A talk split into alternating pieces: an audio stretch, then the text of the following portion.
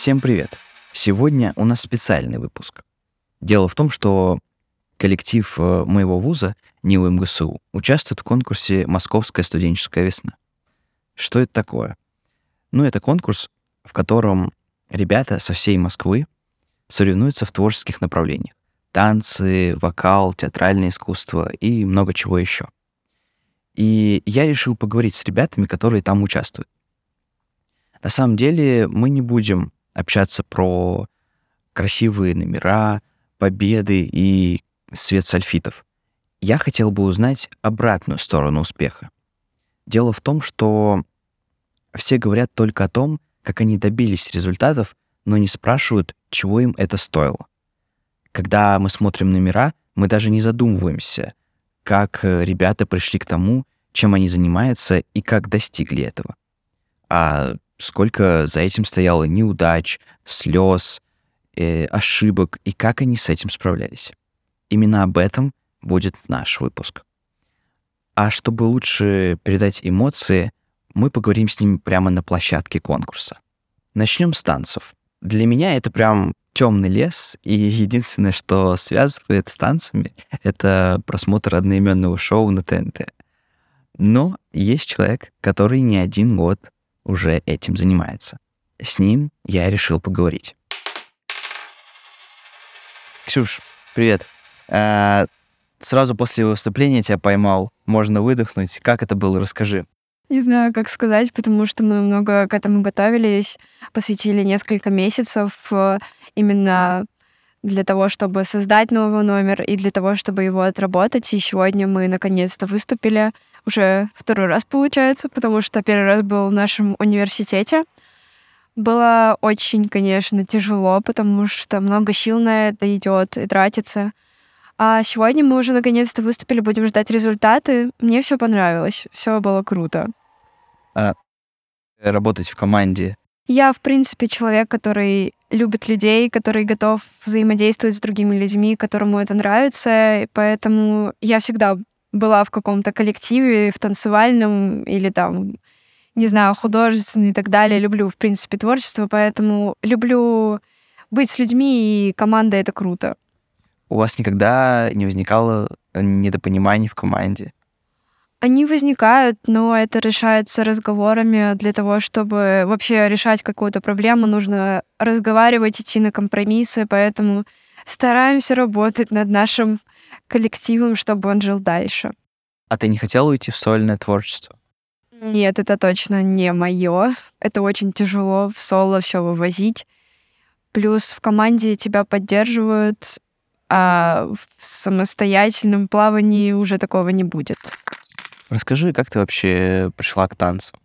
В танцы я пришла в пять лет в коллектив, который э, до сих пор существует, и это очень круто было, потому что я танцевала с пяти до окончания школы, и у нас было много номеров, посвященных э, танцы народов мира, русские народные танцы. Это, конечно, немножко другое направление, чем сейчас, но это все равно примерно суть одна, и это было ну, запоминающееся на всю жизнь, друзья на всю жизнь, преподаватели на всю жизнь. И это оставляет свой хороший след. А много ли ты работала, занималась, э, чтобы вот э, сегодня прийти и выступить на такой сцене? Да, я много работала. Иногда даже вечером приходится растягиваться, чтобы навыки сохранялись и не утрачивались.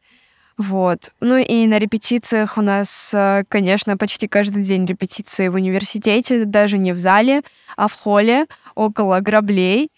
Поэтому как бы тяжело, но оно того стоит. На вас кричат, скажи честно. Нет, должны.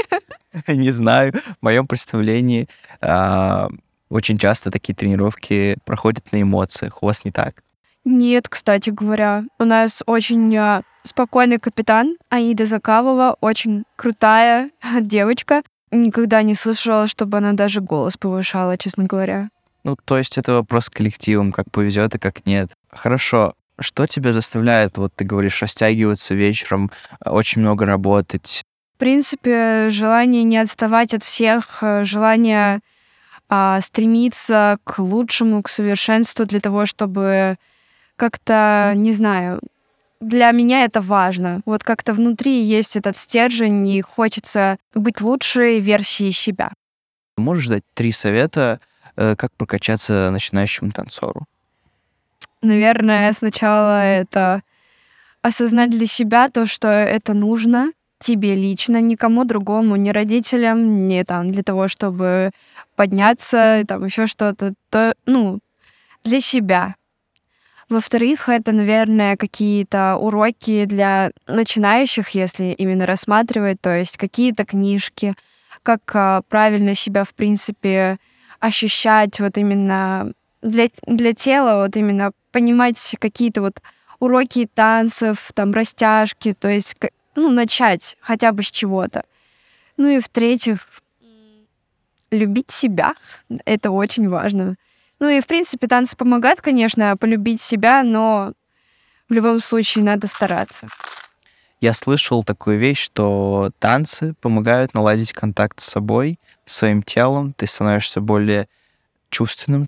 Да, это так. Лучше понимаешь, как контролировать свое тело, то есть а, не просто как макарошка, там, как-то руку поднять, еще что-то, а именно ты заставляешь э, там свою руку плавно двигаться так, чтобы это причем было красиво, эстетично, а, или там заставить свое тело жестко двигаться.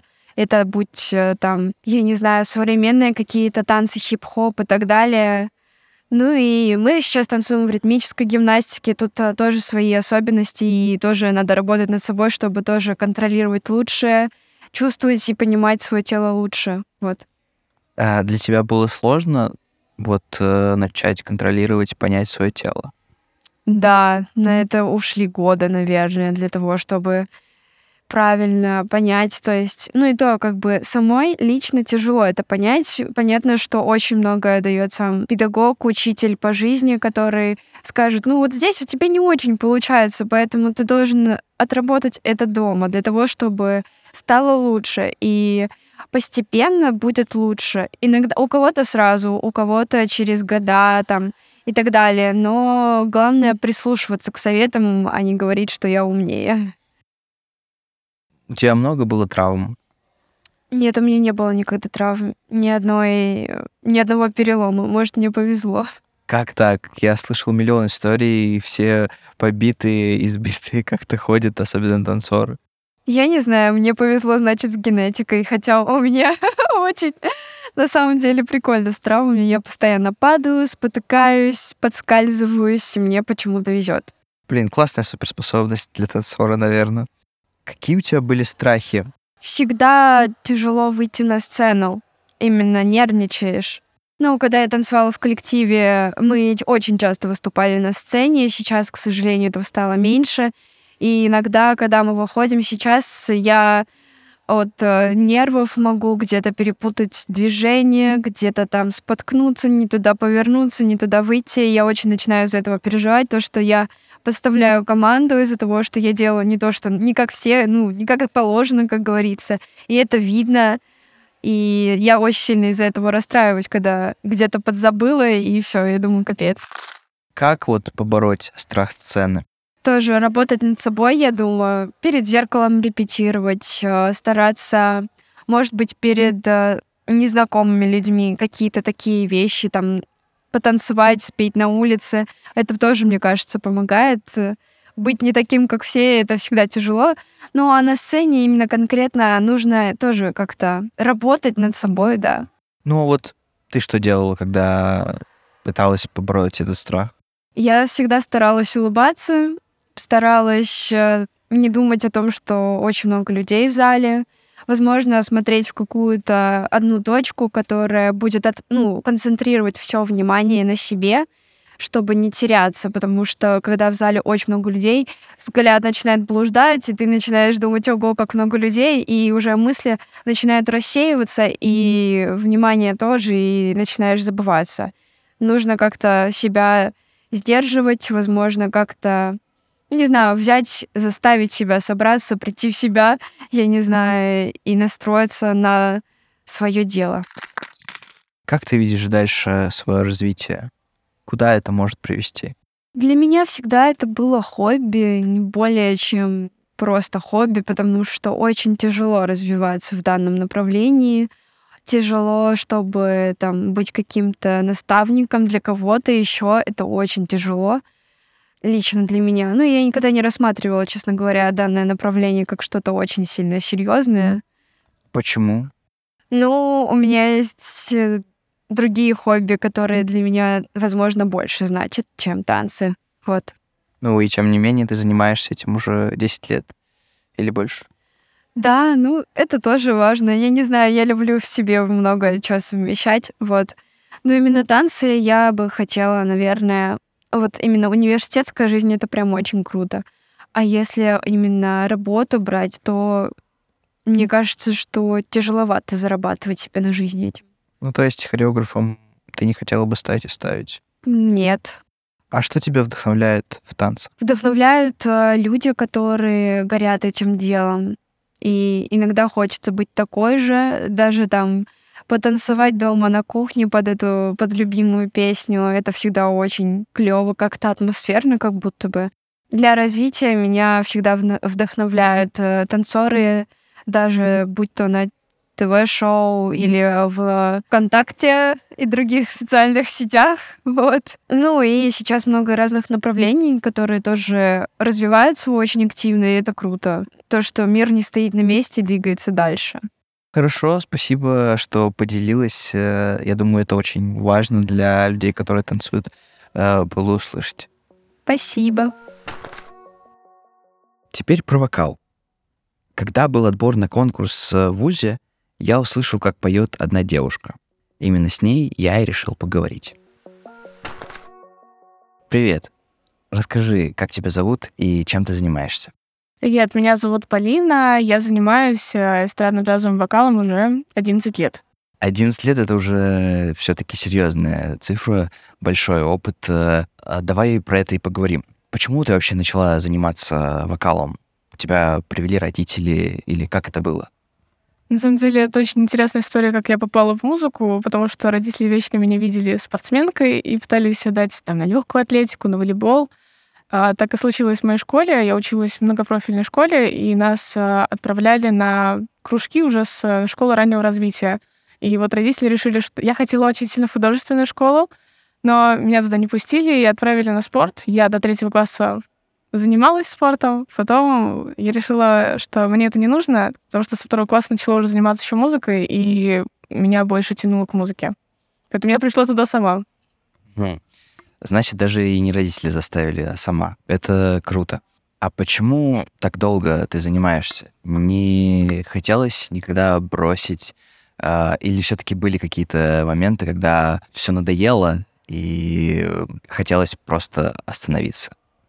Ну, конкретно такого момента, что прям совсем обрубить не было, но так как я занималась и в ансамбле, то есть как раз-таки я пришла вначале в ансамбль, потом уже начала заниматься сольно.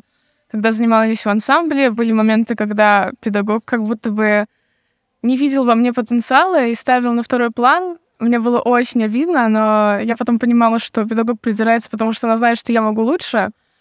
И вот моменты очень хотелось бросить именно группу и уйти чисто в сольные, потому что нравится вот мне, что внимание ко мне все должно быть. А, поэтому было, да, что прям ансамбль хотелось бросить. Ну, а в итоге ты бросила ансамбль? Нет, я продержалась до последнего, скажу даже больше, когда сама группа распалась. А, я была тем человеком, который ходил до последнего, даже помогала уже подрастающему поколению, помогала им с реализацией крутых номеров. А, и вот из последнего, прям буквально недавно даже записывали со старым составом а, клип и песню акапельную. А почему ты так долго продержалась, как ты думаешь? Ну, ты же говоришь, хотела уйти в сольное, но все равно при этом осталась э, в команде.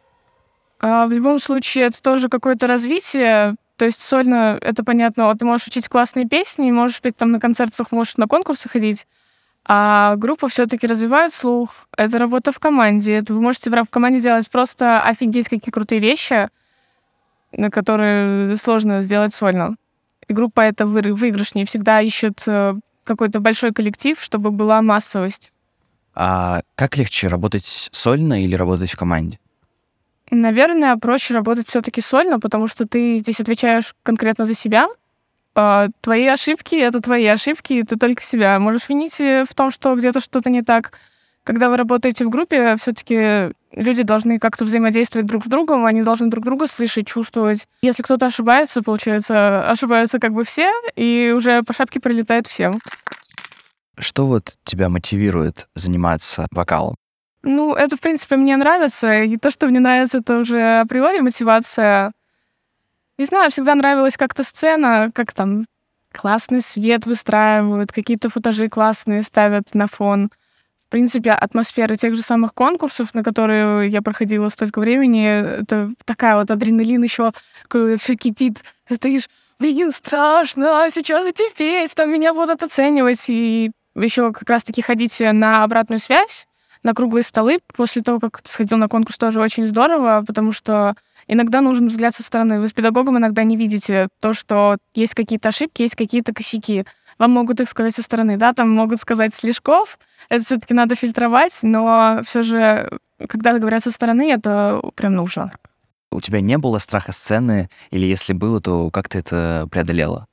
А страх сцены, он скорее должен, ну, как в начале обычно у всех, но мне было с этим проще, потому что все-таки в группе выступать спокойнее. А сольно, конечно, все равно. У тебя нету какой-то поддержки, нет вот этого фундамента, и ты знаешь что сольно, что если ты косякнешь, то ты косякнешь, и это все услышат. А в группе, если там где-то что-то не уверен, можно там тихонечко промолчать, никто не поймет, спел ты или не спел.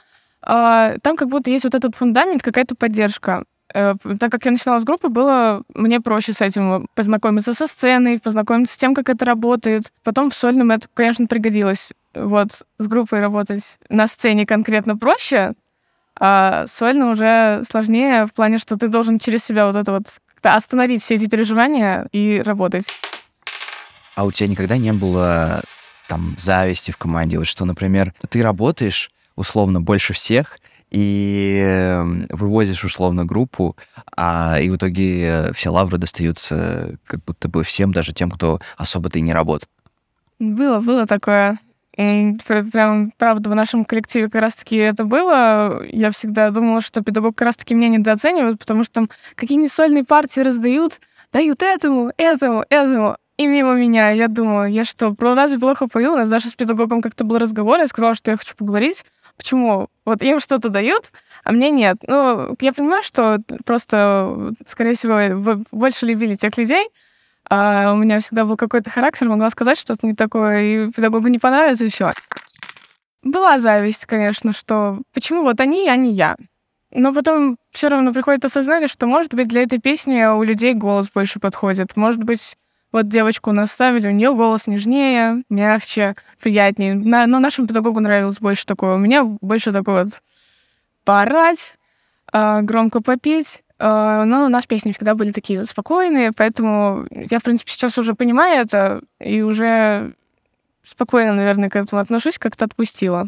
При всем том, что у тебя была зависть, ты все равно достаточно долго продолжала заниматься в коллективе. А как ты это преодолела?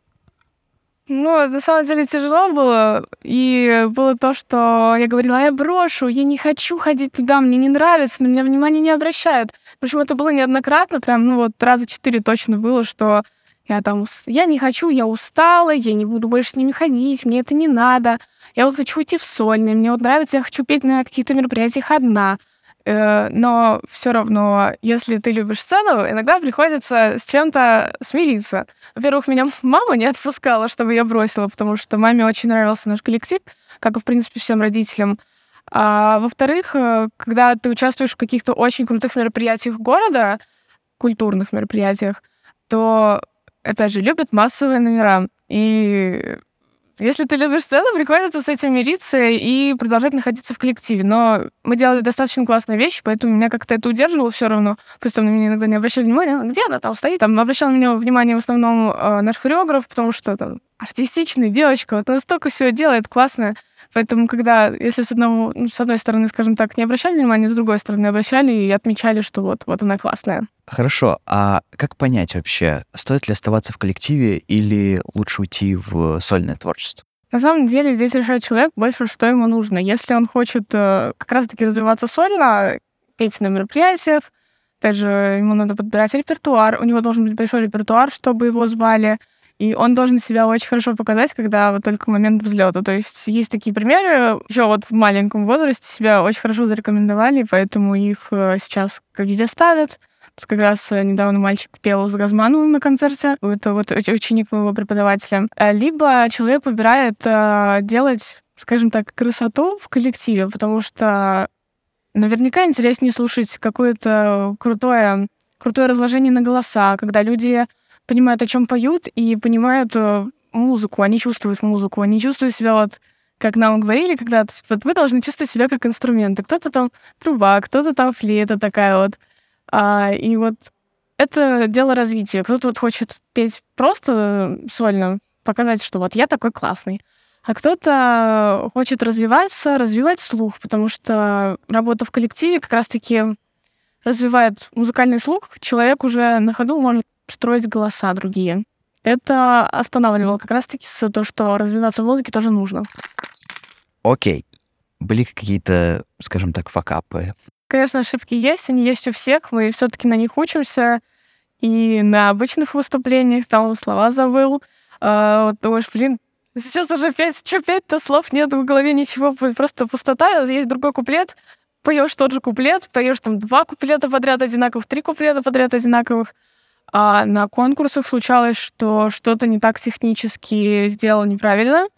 А, полетело все, там слетает все, все плохо, ты стоишь уже расстроенный, блин, тут плохо. Но что меня научило вот за то время, пока сольно я занималась, а, то, что даже если ты ошибся, не надо расстраиваться, потому что если ты расстроишься, э, вся песня полетит просто вот все, что ты делал, все на смарку. Даже если ты ошибся, надо продолжать петь. Как бы там ни было, с каким бывало такое, что как-то так там в связке голосовые ударяло, что охрипло, все равно продолжаем петь, там кряхтеть, не знаю, хотя бы что-то делать, но только не срывать номер, потому что срыв номера — это, наверное, самое страшное. Вот у меня такого не было, к счастью. А, всегда пыталась работать до конца но изначально прям плохо получалось. Насколько это сложно, вот когда все идет не так, продолжать э, петь? Тяжело, это прям напряженка такая, и уже ты напряжен, стоишь, э, понимаешь, что за кулисами стоит педагог, ты или выйдешь, тебе явно что-то скажут хорошее. Это правда тяжело. Просто с этим надо смириться, что вот, ну, сегодня день не твой. Как ты с этим справлялась? Ну, честно, прям так не скажу, но, скорее всего, это быть уверенным в себе, потому что со сцены очень видно, когда человек в себе уверен, когда он знает, что он делает. Э, он там раскрепощенный, там ходит по сцене, что-то у него эмоции полно, и вот этот драйв все равно на адреналине это как-то выплескивается. Всегда надо быть готовым к тому, что что-то пойдет не так. Всегда что-то идет не так. Как, вот, как бы ты ни готовился, вот что-нибудь все равно пойдет не так. И, ну, вот спокойствие, да, потому что из-за вот этих стрессов все, все пойдет не так. Я думаю, люди, которые выступают на сцене, они просто словили дзен в какой-то момент. Э, как вот это, как вот этого достичь? Или ты пока еще не до конца знаешь? Честно говоря, я такого прям дзена-дзена не словила. А, просто надо в кайф это все делать. Вот ты, ты должен это прочувствовать, ты должен песню прожить. Вот если ты ее прочувствуешь, тогда все будет классно. А если петь ни о чем, конечно, ты будешь переживать, там бояться, а, нота. Да ты можешь спеть мимо ноты, но главное это подать так, что так и должно быть. Как та же самая Элла Фиджеральд, когда у нее что-то на концертах шло не то, там махнет рукой и поет дальше. Как вообще пришла у тебя идея э, с номером, с которым ты выступаешь сегодня?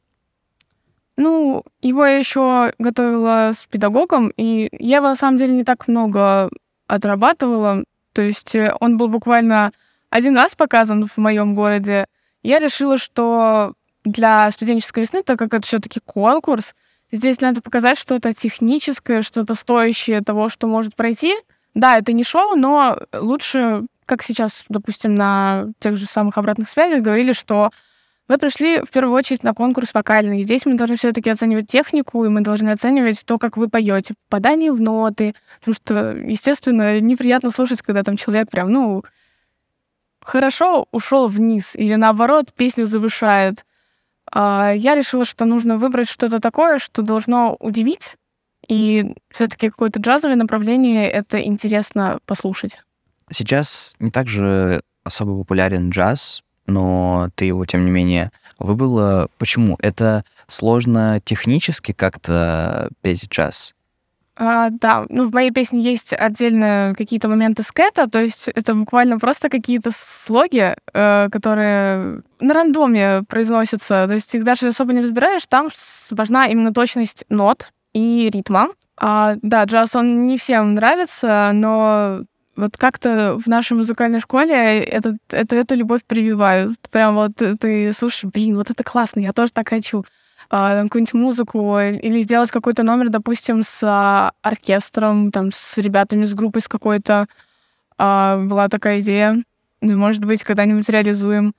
Вот. То есть это, это просто джаз надо прочувствовать, его надо полюбить. Вот это, это такое вот высокое что-то. Ну да, вот как раз хотел уточнить, э, чтобы классно, наверное, спеть что-то, особенно джаз, это надо прочувствовать. Как именно ты это делала? Ну, это нужно слушать все-таки исполнителей тех, ну, прям базовых там. Это Франклин, Элла Фиджеральд. Это прям вот такие стандарты джаза. Их надо... Это, это база, да, бейст.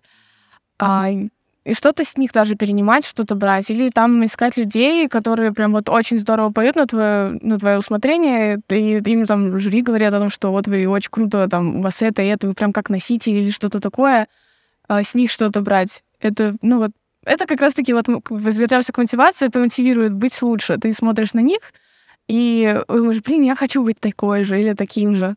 На этом все. Спасибо большое. Желаю тебе удачи на выступлении.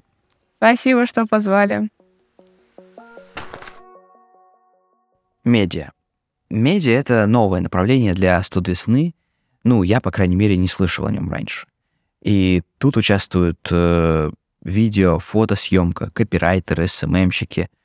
И я решил поговорить э, с человеком, который очень много знает в этом направлении. Привет, Настя. А чем ты занимаешься? Расскажи. Привет. Вот уже полтора года я фотографирую, и в это занятие вписалась совершенно случайно, когда однажды нашла старую мыльницу бабушки на чердаке.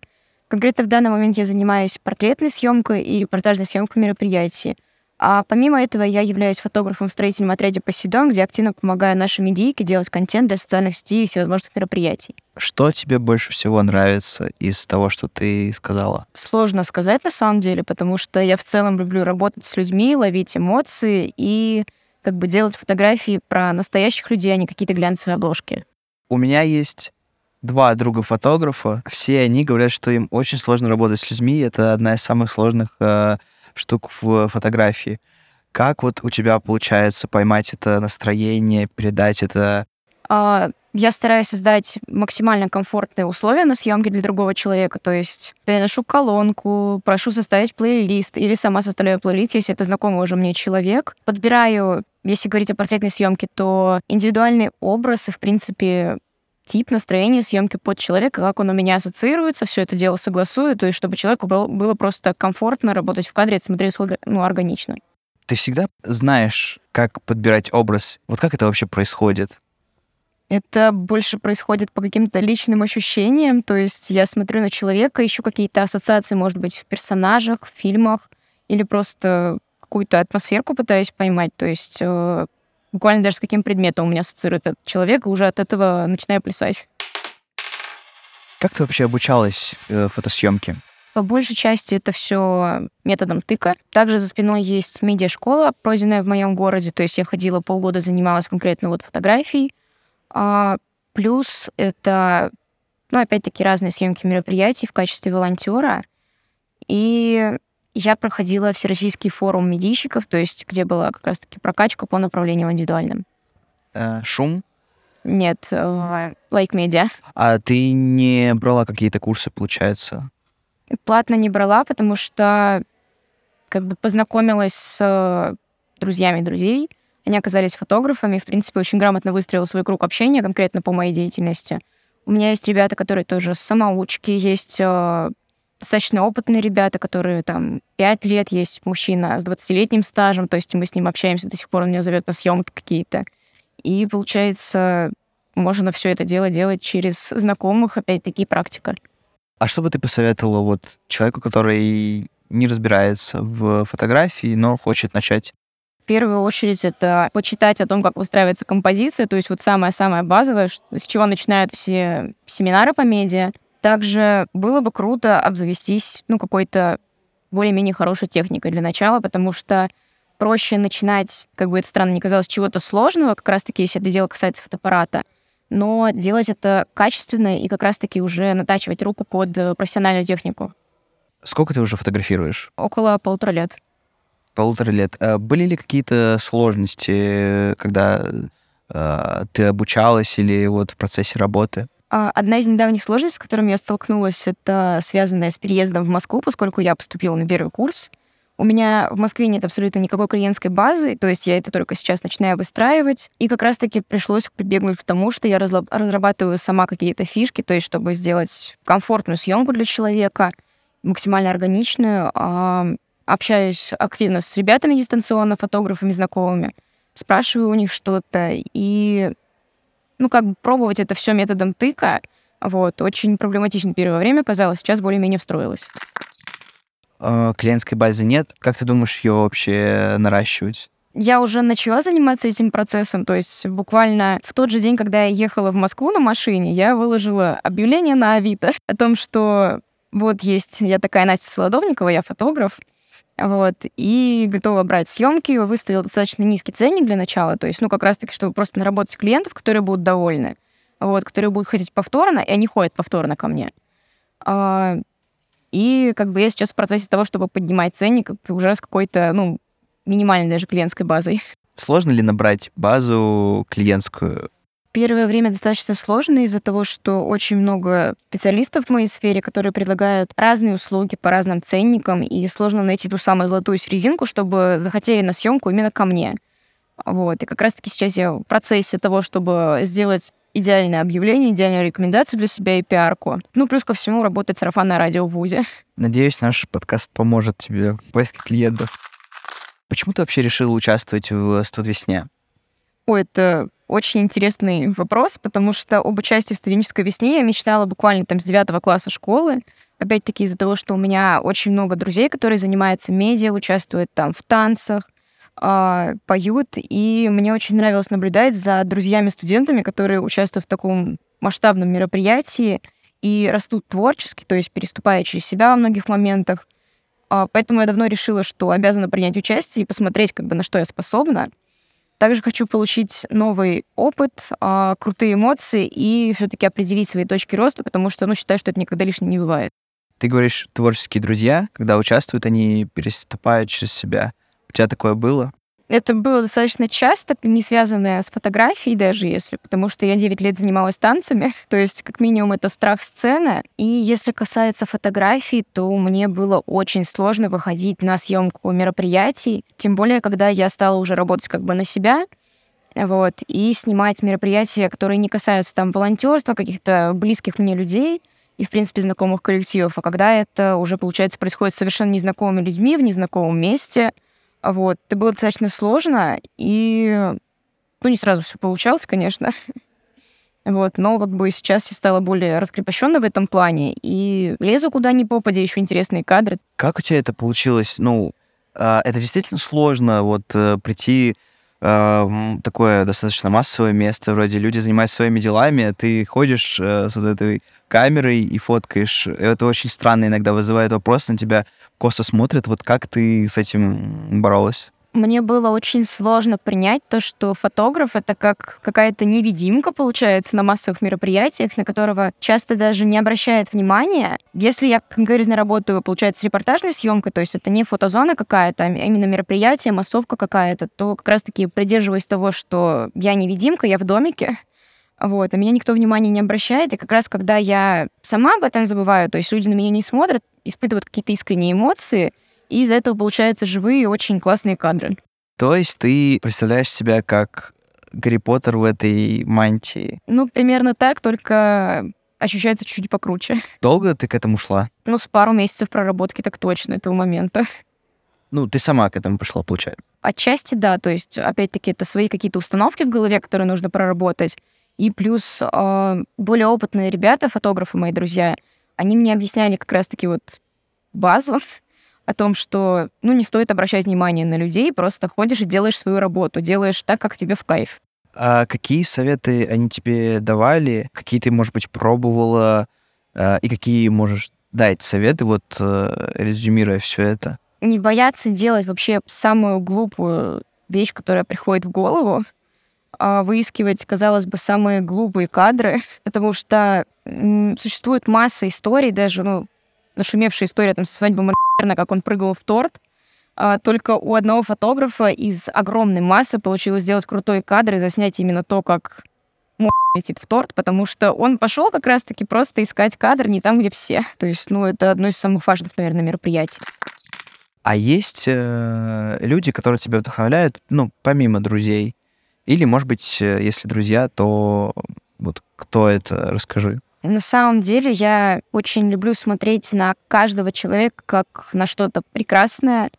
Как бы это, может быть, смазливо не звучало, но меня очень вдохновляет внешность людей, манеры, интерес к работе как раз-таки. Может быть, это какие-то конкретные детальки, буквально там веснушки у человека.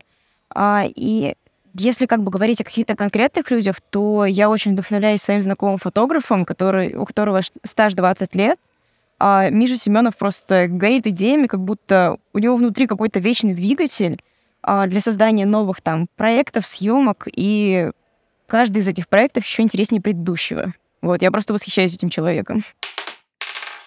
Как понять, э, вот классно ли делаешь ты свою работу или нет? Первую очередь это эмоции людей, которых ты снимаешь.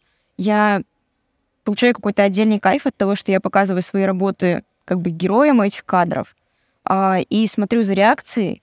То есть я стараюсь делать фотографии про них настоящих, а не как глянцевая обложка, как я уже говорила. И получаю большое удовольствие от самого процесса, как бы, и поэтому у меня такой щелчок уже, то, что, ну, работа выйдет классная, потому что я делаю ее с удовольствием.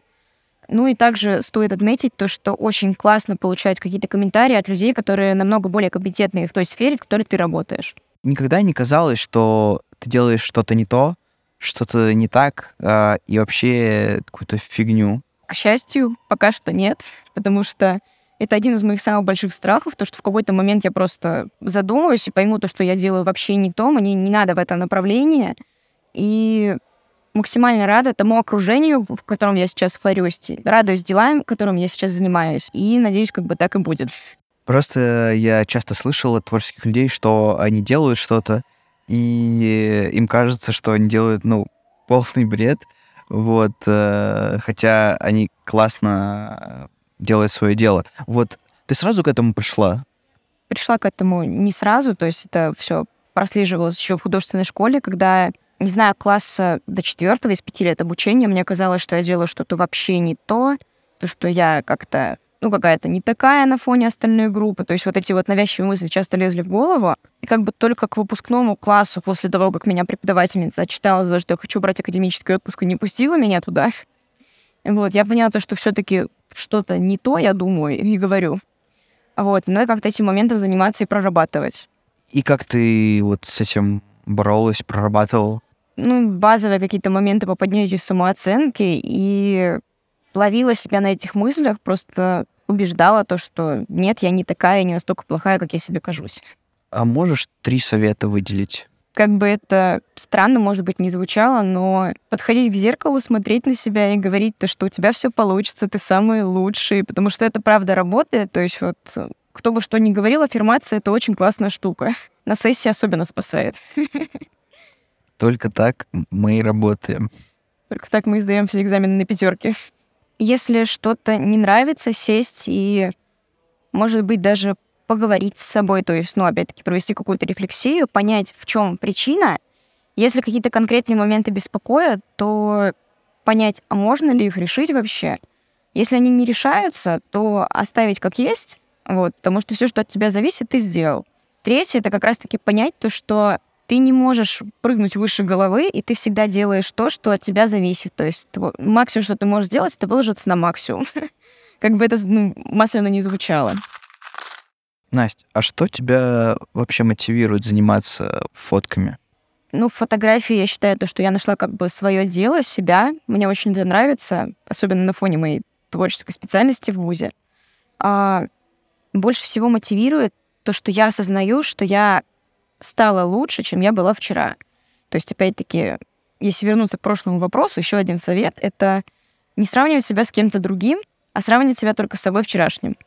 Вот, очень классная штука, потому что когда ты на самом деле осознаешь, что ты вырос в чем-то, пускай даже это какая-то мизерная деталь, а как бы уже не возникает какого-то желания останавливаться на достигнутом, и хочется идти все дальше и дальше. И я всегда ищу возможность получать какую-то обратную связь по поводу того, что я делаю, будь то знакомые мне люди или даже просто, не знаю, буквально там люди с улицы, а, чтобы проанализировать и понять, как бы над чем работать и вычислить свои точки роста. Куда дальше ты планируешь развиваться вот в этой области? Пока на самом деле сложно сказать. Но опять-таки хочу личный бренд все-таки забабахать. Вот. Я, наверное, хочу это больше поддерживать как хобби пока, вот, которое еще и приносит денежки. Но опять-таки в этой сфере развиваться, чтобы это, ну, не так просто правой пяткой под коленкой что-то сделано, вот, а именно как уже на профессиональном уровне. Вот, собственно, к чему я сейчас и иду, чтобы на фоне моей творческой профессии еще было какое-то творческое хобби. Хорошо. Спасибо, что рассказала, поделилась и пришла. Тебе тоже спасибо, что позвал. Я только что вернулся с конкурса, и на самом деле это просто вау. А, сколько работы остается незамеченной. Мы видим только результат, а сколько было трудов это просто ребята дали реально ценные советы, как это сделать, как отчасти преодолеть проблемы, с которыми сталкиваются на самом деле не только творческие люди, а и все люди с этим так или иначе сталкиваются. И реально за большими успехами стоит э, огромная работа. И ребята из МГСУ точно доказали, что они не просто так э, попали на этот конкурс. Вот, так что верьте в себя, не забывайте, для чего и ради чего вы это все делаете. На этом у нас все. Э, спасибо большое за внимание. Ждем вас снова в нашем подкасте. Пока.